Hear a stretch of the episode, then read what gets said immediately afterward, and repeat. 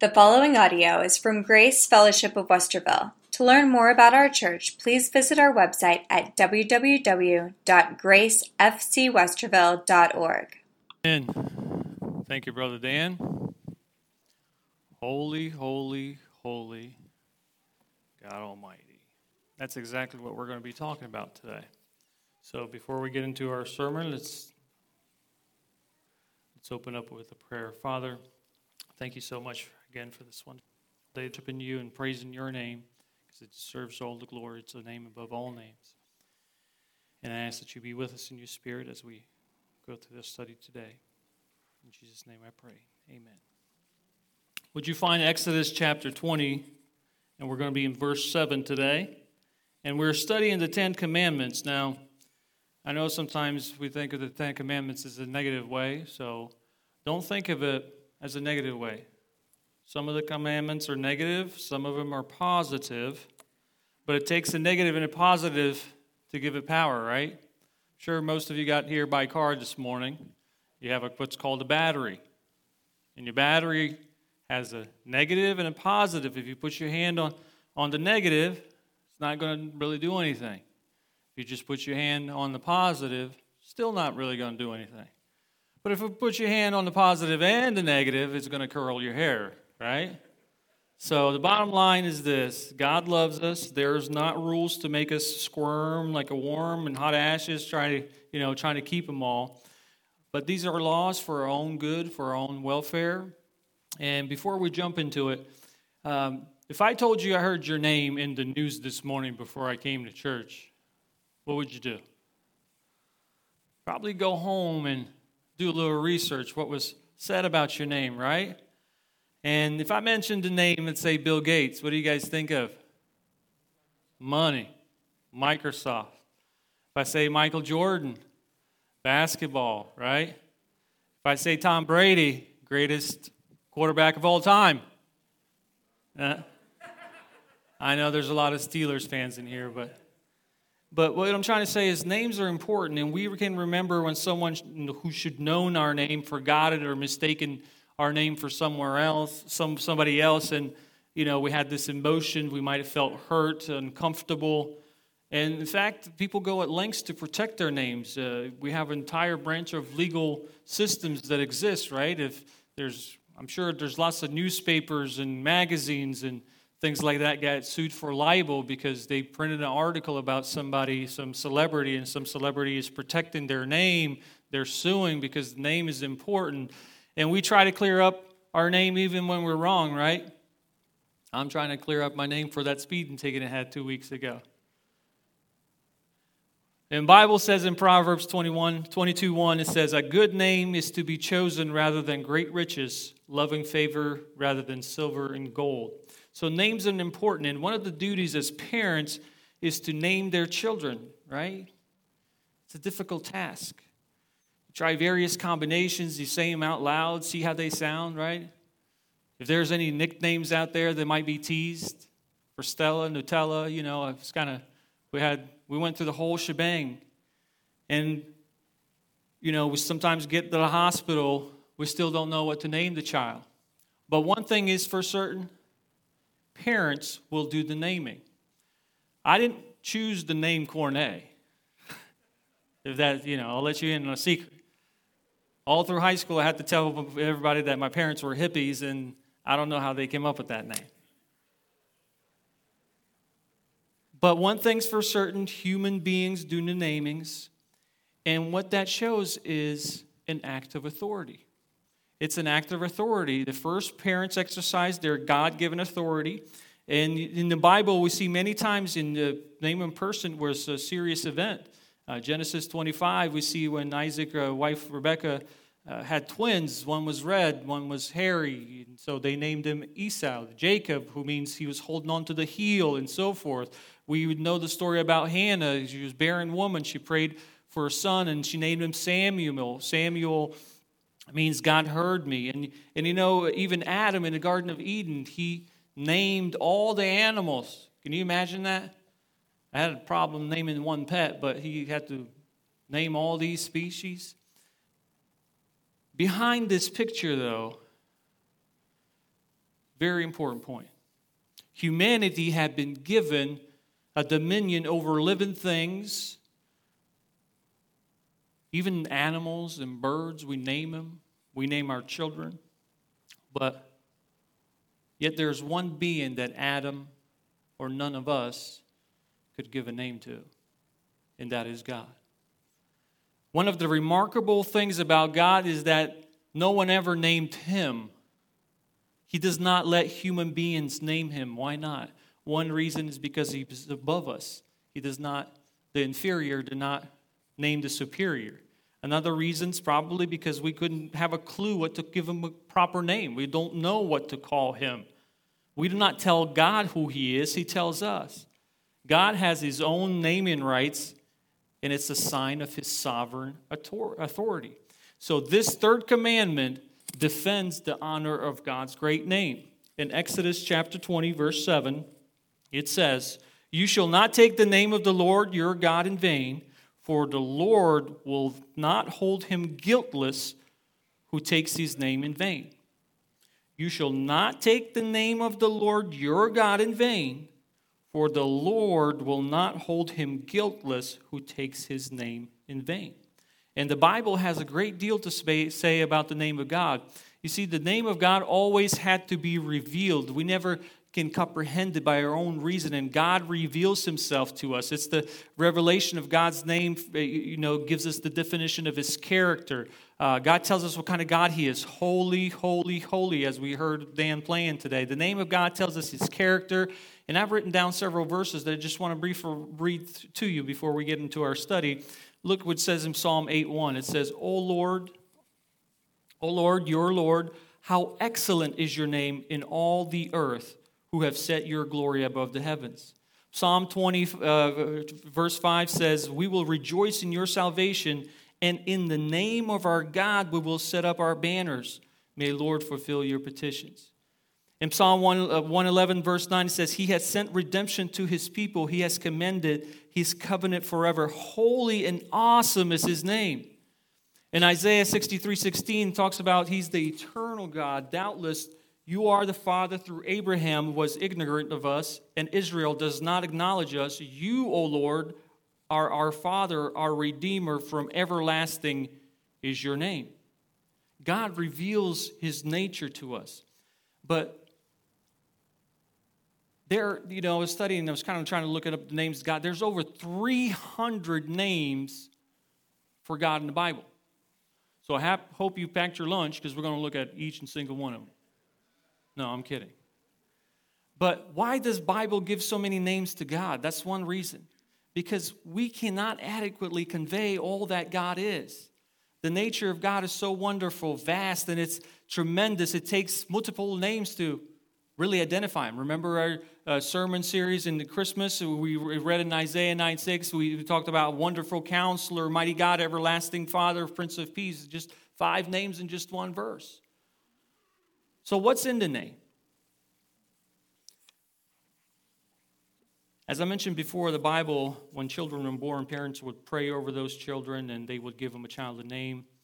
So it will encompass a prayer and somewhat of a prophecy. And as a matter of fact, remember when Jesus was coming into the world? And if you look at Matthew one twenty-one, it says, and she will bring forth a son. It's angels speaking here. And you shall call his name Jesus, for he will save his people from their sins. See, even here, God's not letting Mary and Joseph name the child. You will call him Jesus, and we'll talk about that. So the name Jesus means here Jehovah saves. So what's in the name? What's in the name? That's the first point we're going to look at. There's personality in that name. He is a real person. He's not some... some abstraction like we see some force you might see in Star Wars or something. He's a real person. He called himself the Lord your God. And when he uses that word Jehovah, he's not just saying I'm some force or abstraction. I am a person. Jehovah means he's an everlasting God who is a covenant keeper. It's a personal relationship with his people, the God who keeps his word. We talked about it a little in the first sermon where we talked about his name is Elohim. What does that mean? He's the mighty one. It speaks of his strength, his power, and you put them together, and he says, I am a covenant-keeping God who has power to perform his word. I'm God who will never break my promise to you. I'm the Lord. Do not take my name in vain. There's power in the name. You know there's powers in the name? Think of the most common name that we have today here besides God has power. Mom. Children fighting upstairs or whatever, you know, they, they run down. Mom, you know, he's beating me up. Tell him to stop hitting you. You go in that room and you say, Mom told me you need to stop hitting me, right? Where, where, where's that? He used, there's that power, but how much of it is, it, there is in God's name. Not in the power in the magical sense, but behind the name stands the one who is all-powerful, all-seeing, all-knowing. The Bible speaks the power in the name of our God. Remember the story of David and Goliath? Well, if you don't, we're going to look at it. Over nine feet tall. I couldn't even scratch the top of his head. And he wasn't just skinny tall. He was big. He's the original Bigfoot. And there he was. Everybody's afraid of him. And he comes, little David, comes out against Goliath. Remember Saul said, put on some armor and all that kind of stuff before they send him out? He's like, no, I got to get out of this tin. It's, it's, I can't, I don't feel comfortable in it. So he lets all the armor go, and he goes out there looking like a little kid, teenage boy. Bible says he was looking ruddy, so he's probably looking like a Calvin Klein model, you know. It's, it's Palestine. It's hot. He's probably just got, I don't know, some sheepskin around him. He's going out there, fuzz on his chin. Now listen to what Goliath said to David. Look at First Samuel chapter seventeen. We'll read verses forty-two through forty-four. And when the Philistine looked, looked about and saw David, he disdained him, for he was only youth, ruddy, and good-looking. So, what? This is a man of war. So a Philistine said to David, am I a dog that you come to me with sticks? And the Philistine cursed David by his gods. And the Philistine said to David, come to me, and I'll give you flesh to the birds and the air and the beasts of the field. So he's saying, sonny boy, I'm going to rip you up to shreds and feed you to the pigeons, right? Now I want you to listen to what David said. We're talking about the power in the name. Look at verse forty-five and says, then David said to the Philistine, you come to me with a sword, with a spear, and with a javelin, but I come to you in the name of a Lord of hosts, the God of the armies of Israel, whom you have defied. He said, this is, this is who I come in from, in the name of the Lord. Now you remember when David hit him with a head with a stone, and it was the first time probably anything like that entered his head, and hit him right there, and David went down. I mean, uh, Goliath went down. What did, what did David do? He took Goliath's sword and cut off his head. How did that happen? In the power of the name of our God. There is power in the name of our Lord, he, as well as personality. In John fourteen fourteen, it says, if you ask anything in my name, I will do it. Colossians three seventeen says, and whatever you do in the word or deed, do all in the name of our Lord Jesus, giving thanks to God Father through him. Everything we ought to do in power of his name. Go to work and empower his name. Do your homework and empower his name. Spank your children and empower his name. There's power in his name if you only use it in an authorized way. That's what I want to clear up for you guys. In order for you to use the king's name, you must be under king's submission. You must be a, a citizen of his kingdom. Let me share you a scripture. And I shared with this in the past, but look at uh, Book of Acts, chapter nineteen. Some background here. Apostles are preaching, baptizing, Holy Spirit descending on people. People are getting saved. And in verse eleven says, now God worked unusual miracles by the hands of Paul.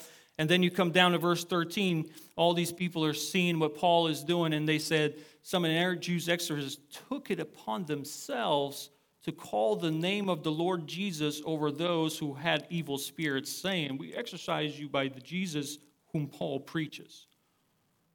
They took the name upon themselves. So when we just add a name of Jesus to something, when we take it upon ourselves, Look what happens. Verses fifteen through sixteen. And the evil spirit answered and said, Jesus I know, and Paul I know, but who are you? Then the man in the evil spirit was leaped on them, overpowered them, and prevailed against them, so they fled out of the house naked and wounded. These were counterfeits. You can't just attach the name of the king not belonging to the kingdom. They took it upon themselves. And the demon says here, Paul I know, Jesus I know, who are you? He attacks them. They got a big lesson. Now to have authority, you must be under submission to a higher authority. So the devil is not a bit at least afraid of us. He's more clever than we are, and he's much stronger, so we can just add his name to whatever, and that's it. But not only there's power when we truly use it in an authorized way, there's also protection in the name.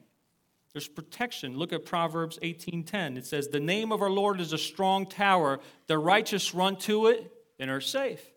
There's protection. It's a strong tower. And when you're on top of the tower, you can get a better perspective of what's going on around you too. Not only protection, there's provision in that name. Look at John sixteen, verses twenty-three to twenty-four. It says, and in that day you will ask me, no, uh, me nothing. Most assuredly I say to you, whatever you ask the, my Father in my name, he will give you. Until now you have asked nothing in my name. Ask and you will receive that your joy may be full. Again, anything that you ask, not your... your wishes, not your desires, but in his will, anything that he has ordered, he can sign. You can sign his name to it. Order slip. God the Father will give it to you. There's also praise in that name. And Psalm thirty-four three says, oh, magnify the Lord with me, and let us exalt his name together. So all these things are in a name and more. You know, I don't have time to go over all the things. But how do we take this name in vain? How do we abuse the name of our God? Number one, profanity. One of the most ignorant things a person can do is profane the name of God. You know, unfortunately, man's language always included gutter talk. We see it everywhere. We see it in business more and more. I see it myself in business. People, when they do presentations, they feel some need to be cool or something. They just throw in curse words in God's name. Gutter talk, profanity seems to be rampant. It's just everywhere, becoming more and more accepted by society. But when you take God's name in profanity, it shows two things. And don't get mad at me. You can apologize later. It shows an empty head and a wicked heart. Empty head and a wicked heart. And you'll see why. Because, you know, the Bible tells us in Matthew twelve thirty-four, it says, for out of abundance of the heart, the mouth speaks. So if profane mouth shows a profane heart. And what does it show about a man? It shows contempt for God. It shows contempt for God. A man that can take the precious name of Jesus, the thrice holy name, and mix it up with some dirt, slime, sewer, and let it come out, some vile oath or anything like that. And, you know, sometimes I would rebuke a man for, uh, you know, for using God's name in vain and profanity, and someone, they'll say, I didn't mean anything by it. How can you take a name of our God, the, the name by which the blind were made to see, the deaf could hear, and dead were raised? There's no other name under the sun anywhere that we're saved. Acts four twelve says this, nor there's salvation in any other, for there's no other name under heaven given among men which we must be saved. The name of Jesus, he takes that name and say, I didn't mean anything by it. You know what that means? He condemned it in his own court. Because he's basically saying, God is meaningless to me. I can take his name in vain because he doesn't mean anything to me. That's what vain means. Emptiness, worthless. It's no use. It shows rebellion against God. Why? Because he simply says it in black and white in verse, verse seven. Don't do it. You do it. That's just rebellious. Black and print, black and white print. Doesn't need interpretation. It shows our rotten character. And a complete lack of understanding. And by the way, sometimes Christians, we fall into this trap. We would never use a cursed word of profanity, but we do what's called secondhand cursing. We do secondhand cursing. Euphemistic statements, you know, we say golly, gee whiz, gosh darn, heck, all these things. Who's who used them? I used them. I'm guilty of it. And you know, these are just word substitutes for God. Google will even tell you that. Look it up. Google it. Gosh is a substitute for God. Jesus, substitute for Jesus. Darn is a substitute for damn. And a lot of people would be surprised if they knew what they were saying when they're really using secondhand cursing. It shows a lack of understanding. You know, another thing it shows, a hatred for fellow men. You know, one of the things here in Ohio is, is Ohio State football. And I know you guys love it when they play Michigan, right? And you go to a football game or something like that, and you want to be part of the scene, but then you hear words like, go to hell, Michigan, go to hell, Michigan. Why would you send anybody to hell? For, you know, we, we don't really think about it, but we're damning people, or everybody thinks it's funny, but it's not funny. Because Jesus died in agony and blood to prevent people from going to hell. To help people, to give them a way of salvation. And a profound thought, like just, why would we even say that? So that's why I say profanity is just wicked and foolish. And, and, and really, I'm not justifying sin at all. But I'm just saying if somebody steals something, right, that's a sin, but at least they get what they stole. If somebody committed, I don't know, adultery, for example, or some, at least it satisfied their lust. What does profanity get you? Just judgment of God. That's all you get. It's a full sin. It's like a fish biting on a hook that there's nothing on there. There's no bait. It's just an empty hook. And the, another way we use God's name is frivolously. You know, we take, it's a little bit more than profanity. We just take the name kind of carelessly or lightly.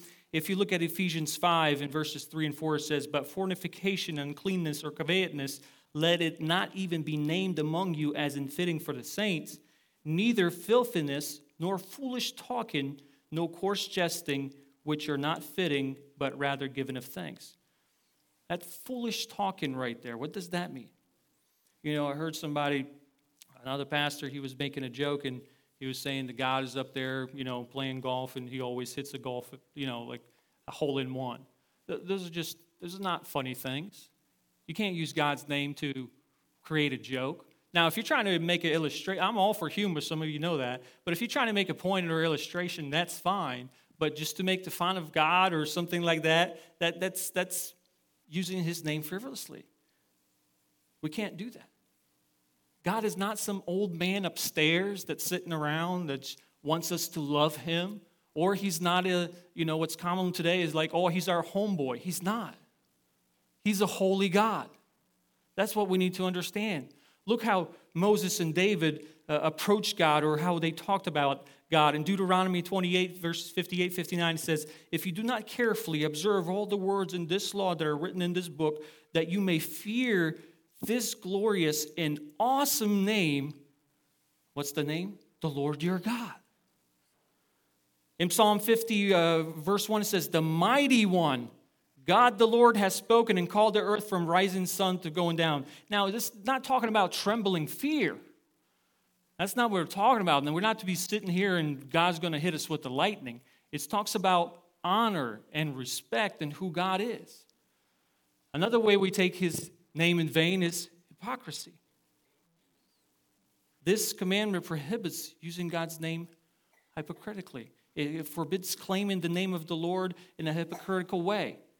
You know, we, we profess God, but we live some other life. Persis uses God's name to manipulate others. You know, we can't invoke God or Christianity to enable or to oppress, intimidate, hurt, exploit others, because it's a violation of this commandment. And, you know, uh, this we have to give an account to the claim, because I see a lot of Christians just say, because God told me. They just add that God's name to whatever their project is. It's not God. That's hypocritical. You know, I was talking to a gentleman on Friday, and he loves history, and he was talking about the Civil War. And one of the things he mentioned to me, there was a, you know, he pointed out was uh, Abraham Lincoln, when there was the fall of Atlanta, and one of the ladies comes up to uh, Abraham Lincoln, and she says, Mister President, I am sure that the Lord is on our side. He said, well, The important thing is to make sure we are important on God's side, not that he's on our side. So sort of that's the sort of abuse we, you know, our individual things, our individual projects, and we say, well, God is on our side. But are you on his side? We use God's name to make us look good, to further our own projects. So many in us want God just to rubber stamp whatever we're doing, our own ambitions, our own desires. But look what Isaiah forty-eight one says. Hear this, O house of Jacob, who are called by the name of Israel, and had come forth from the wellsprings of Judah, who swear by the name of the Lord, and make mention of the God of Israel. So good so far, but not in truth or righteousness.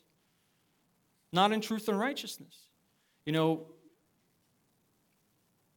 a lot of kids these days, speaking to the youth, they're kind of tired because they see their dad teaching the Sunday school class. He leads the prayer, takes the offerings, sings in the choir, and all those kind of things. And mama does that, and daddy does that. But they're phonies. They're hypocrites. And Matthew seven twenty-two, twenty-three speaks to these people.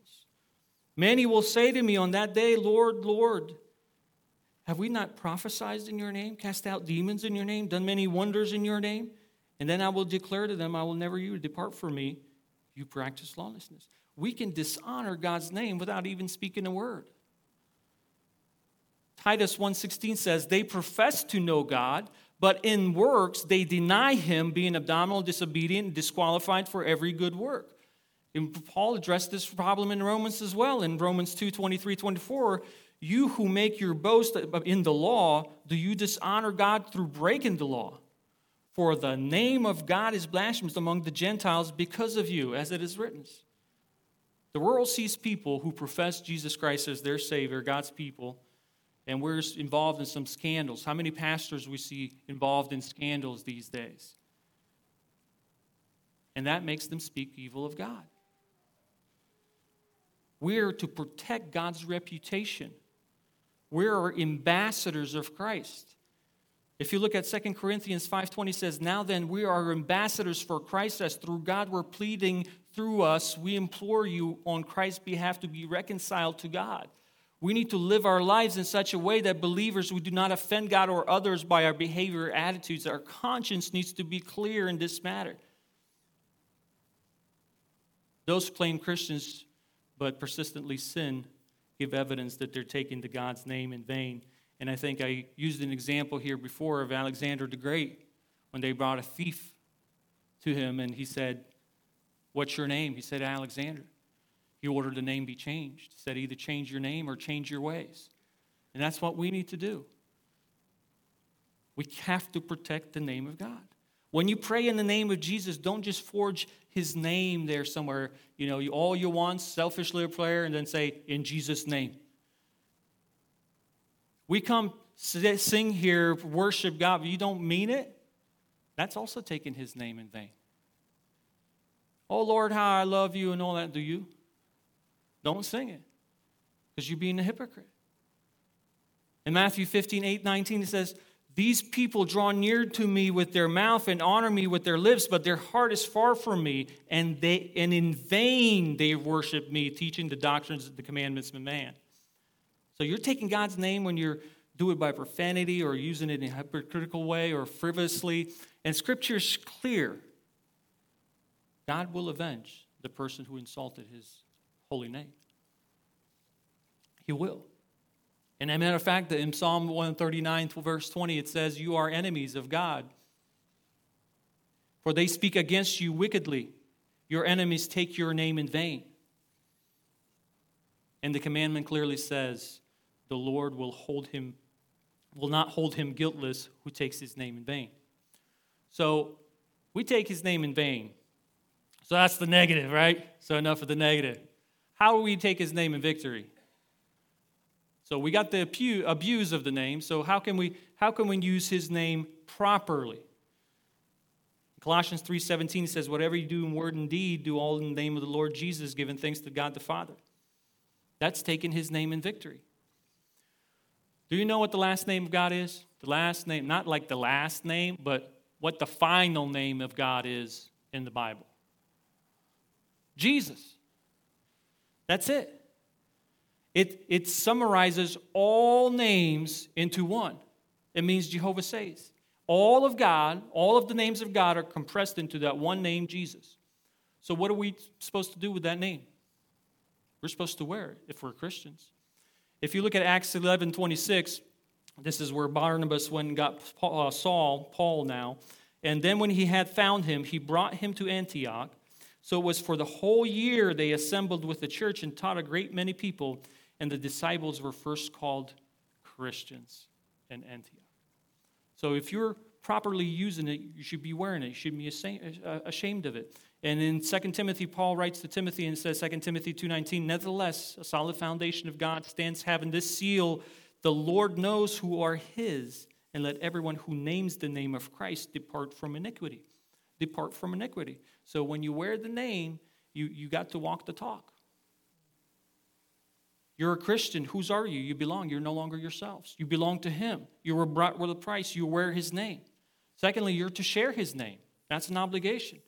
Let me give you one verse here in Malachi uh, chapter three, verse sixteen. And it talks about people getting together, and look what happened here. Then those who feared the Lord spoke to one another, and the Lord listened and heard them. So they're all together, worshiping, sharing his name, and Lord listened to them. So the Book of Remembrance was written before him, and for those who fear the Lord and who meditate on his name. God has three books. Revelation is the Bible, tells us everything. There's a Lamb Book of Life, and there's a Book of Remembrance. God's written things down. He sees us here today, fellowshipping, praising his name. Now, what's all involved in this person, not to take his name in vain, we have to have fear of the Lord. Again, not trembling fear, but come to him with reverence, respect. And Proverbs one seven says, the fear of the Lord is the beginning of knowledge, but fools despise wisdom. For those who fear the Lord and who meditate on his name. One of the wonderful exercises you can do in your home with kids is teach them the name of God's. Jehovah Elohim, what does that mean? Jehovah Shammah, what does that mean? All those names are in the Bible. Teach him the names of the Bible. Because Psalm nine ten says, and those who know your name will put their trust in you, for you, Lord, have not forsaken those who seek you. Teach your kids the name of God. God's got a name for every situation. And when you come to church, we need to share about the Lord Jesus Christ. We already read in Psalm thirty-four three, it says, magnify the Lord with me, and let us exalt his name together. You need to come into fellowship with other Christians. Hebrews ten twenty-five says, for not uh, forsaking the assemblies of ourselves together in the matter of some, but exhorting one another, so much more as you see the day approaching. Some of you will come to church, you'll be down, somebody's up. Somebody will have a question. Somebody will have an answer. That's what we're doing here. We're sharing. We're fellowshipping. So not only sharing and wearing, but you have to bear the name. You have to bear the name of Christ. Did you know that most precious name is Jesus? And the most hated name in the world is also Jesus. Why? I can't believe it, but it is. In I want to look with you in Acts five, uh, chapter five, verses forty through forty-two. It talks about bearing the name of Jesus. And they agreed with him, and when they called the apostles and beaten them, they commanded that they should not speak in the name of Jesus and let them go. So they departed from the presence of the council, rejoicing that they were counted worthy to suffer shame for his name. And daily in the temple, in every house, they did not cease teaching and preaching Jesus as the Christ. Did you hear that? They were bearing the name. Just because they got beat up didn't stop them. Just because we have little conflicts in our life or little roadblocks, they did not stop. And folks, I can go on and on on taking God's name in vain. But I think it's pretty clear. We need to learn to bear the name. We shouldn't be afraid to say you're a Christian. Somebody asked me publicly, are you a believer? They thought they were going to point me out this Friday. Yes, I'm a believer. Let me tell you why. Next time, don't ask. And, you know, I was reading about General uh, William Booth, who founded the Salvation Army. And he was on his dying bed, and the attorney said, hey, kids, and, and to the wife, you know, you, your father still needs a form to sign. If you get him to sign it, it'll make things a lot smoother after his passing, instead of going through all the legal jumbo-mumbo. And they went to their father and said, Dad, can you sign this piece of paper and make things easier for us after you're gone? And he signed it. They didn't really pay attention to it. But when he passed and they started looking at the paper, true story, do you know, you know what he wrote down? He didn't sign his name. He signed Jesus. You see, when we come, when we're faced uh, at the end of the life, and, and one of these days I'll share the story with you, I'll kind of get emotional, but a man, a man this Friday, very, very rich man, but he's at the end of his life. Not that that matters. None of it matters. Matter of fact, he says, I want to be a believer.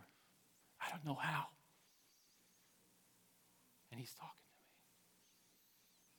When you come to a point, which we all will, and these things will be coming very soon, at the name of Jesus, every knee will bow.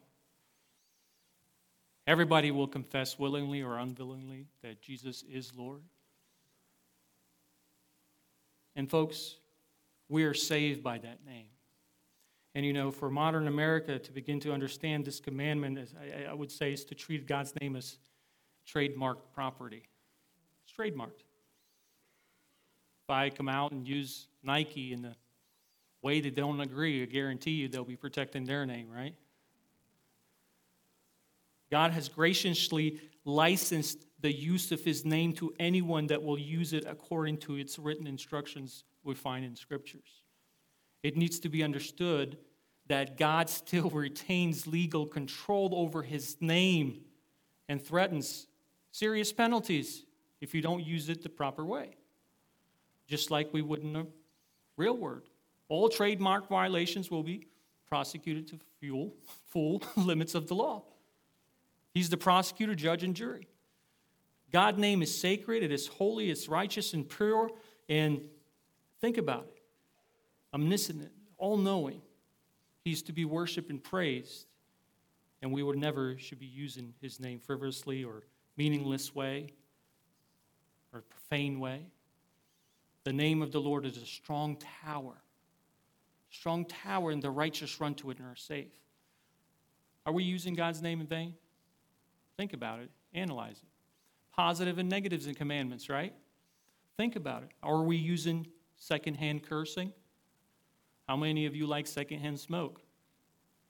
I don't wish that stuff blowing my face. God doesn't wish secondhand cursing blowing in his face.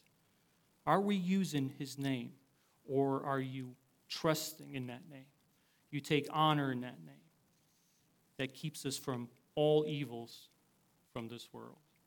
Amen? Let's pray. Father, thank you for the reminder to us today that your name is our refuge and we're not to take your name in vain. I pray for those that do not know you as Savior, that you will continue to work in their hearts through your Spirit and that they come to you and knows you, O Lord, the Savior of their life. And Father, I pray that you be with each of us as we leave this place, and I ask that the grace of the Lord Jesus Christ and the love of God and the fellowship of the Holy Spirit be with us all. In Jesus' wonderful name I pray. Amen.